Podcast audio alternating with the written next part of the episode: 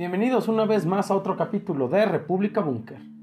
El conflicto entre Rusia y Ucrania ha sido uno de los eventos geopolíticos más destacados en los últimos años, debido a su complejidad y al impacto que ha tenido en la economía y la sociedad mundial. Además, el control de los recursos energéticos ha desempeñado un papel central en este conflicto, ya que ha influido en las decisiones políticas y las dinámicas regionales. Por ello, tendremos hoy como tema 450 días de la crisis en Ucrania, punto muerto en la política global. En el contexto de la guerra de Rusia y Ucrania, varios países han desempeñado roles hegemónicos debido a su influencia política, militar y económica.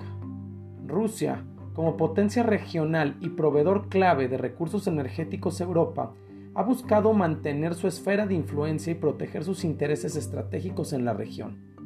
Por otro lado, los Estados Unidos y la Unión Europea han respaldado a Ucrania, proporcionando apoyo político, militar y económico, con el objetivo de contrarrestar la expansión rusa y promover la estabilidad en Europa Oriental.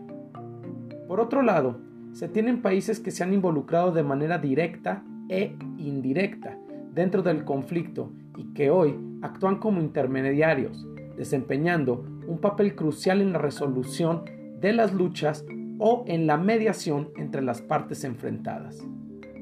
Entre estos países se encuentran Alemania, Francia y el Reino Unido, que han participado en el proceso de negociación y han buscado una solución diplomática. Además, hay países como Bielorrusia y Turquía que han desempeñado un papel importante al permitir el tránsito de recursos y bienes a través de su territorio, lo que ha tenido implicaciones tanto económicas como estratégicas. Sin duda, después de más de 400 días sin resolución de ningún tipo, la lucha que está enfrentando hoy los rusos y los ucranianos han afectado la estabilidad de los mercados energéticos y ha generado incertidumbre en la oferta y demanda de recursos, especialmente en Europa. La dependencia europea de las importaciones de gas natural ruso ha sido una fuerte preocupación y los intentos por diversificar las fuentes de energía se han intensificado. La crisis humanitaria y la lucha por el control de los medios ha sido también un tema que desde el inicio de estas luchas ha sido un punto crucial para atraer partidarios a la causa tanto de un bando como hacia el otro. Por ejemplo, tenemos que recientemente el ejército ucraniano ha revelado que llevan varios meses haciendo incursiones en las islas del Dnieper, los cuales hoy se encuentran inundadas por la destrucción de la presa de Nova Kajovka y donde señalan que las tropas rusas están echando a la gente de los lugares que no están inundados. La ciudad de Gerson es hoy el punto más álgido de las batallas por el control y el dominio, pero Rusia ha abierto su poder y ha desplegado sus tropas en la región de Donetsk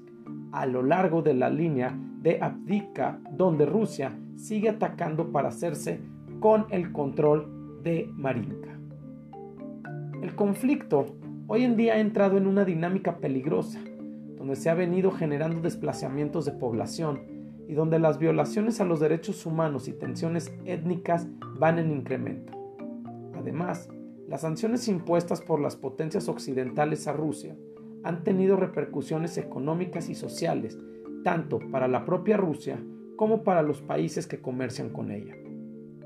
Por ello, desde la perspectiva geopolítica, el conflicto ha puesto en evidencia las rivalidades y las tensiones entre Rusia y Occidente, más allá de con la propia Ucrania lo cual ha generado un debilitamiento de la confianza y la cooperación entre las naciones involucradas en el presente y dejando rota cualquier tipo de acción de paz en el futuro inmediato. El escenario global se ha visto también afectado y donde se ha volcado en realizar un reajuste de alianzas y ha llevado a una mayor militarización de la región, con implicaciones a largo plazo para la seguridad y la estabilidad europea.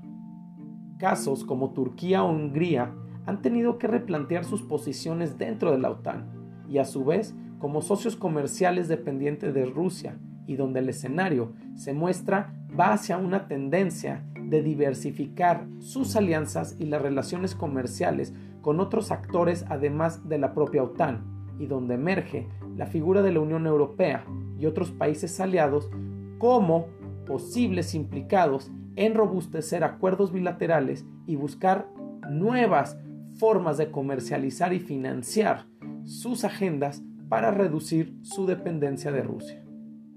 En el caso de Turquía, la dependencia que tiene en términos energéticos hacia el suministro de gas natural ruso es cerca del 50%, siendo el gasoducto Turk Stream un tema clave en este aspecto.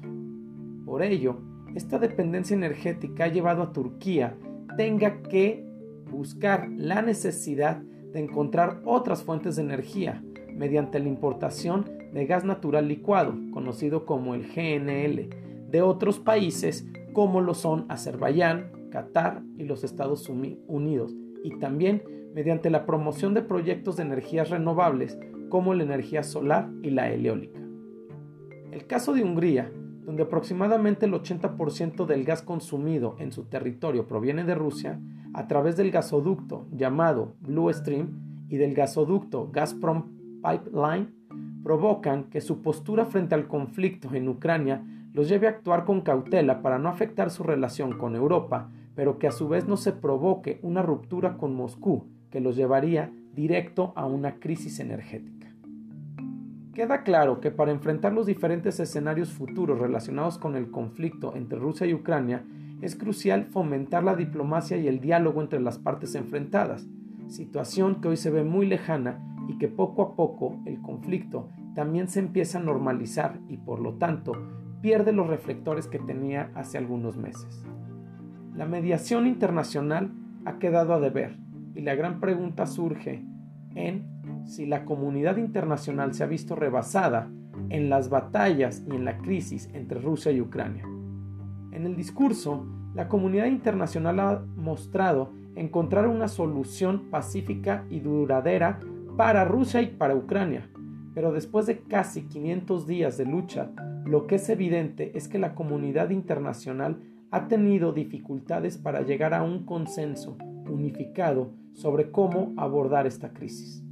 Algunos países han adoptado posturas más enérgicas y han impuesto sanciones a Rusia, mientras que otros han mantenido una posición más neutral o han buscado mantener canales de diálogos abiertos. Esta falta de unidad ha limitado la capacidad de la comunidad internacional para tomar acciones colectivas y contundentes.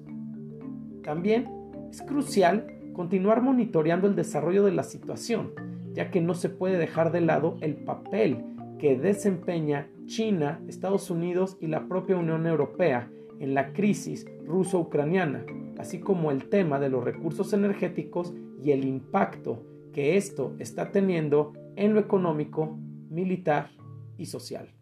Muchas gracias por su atención y los esperamos en el próximo capítulo de República Búnker, plataforma geopolítica.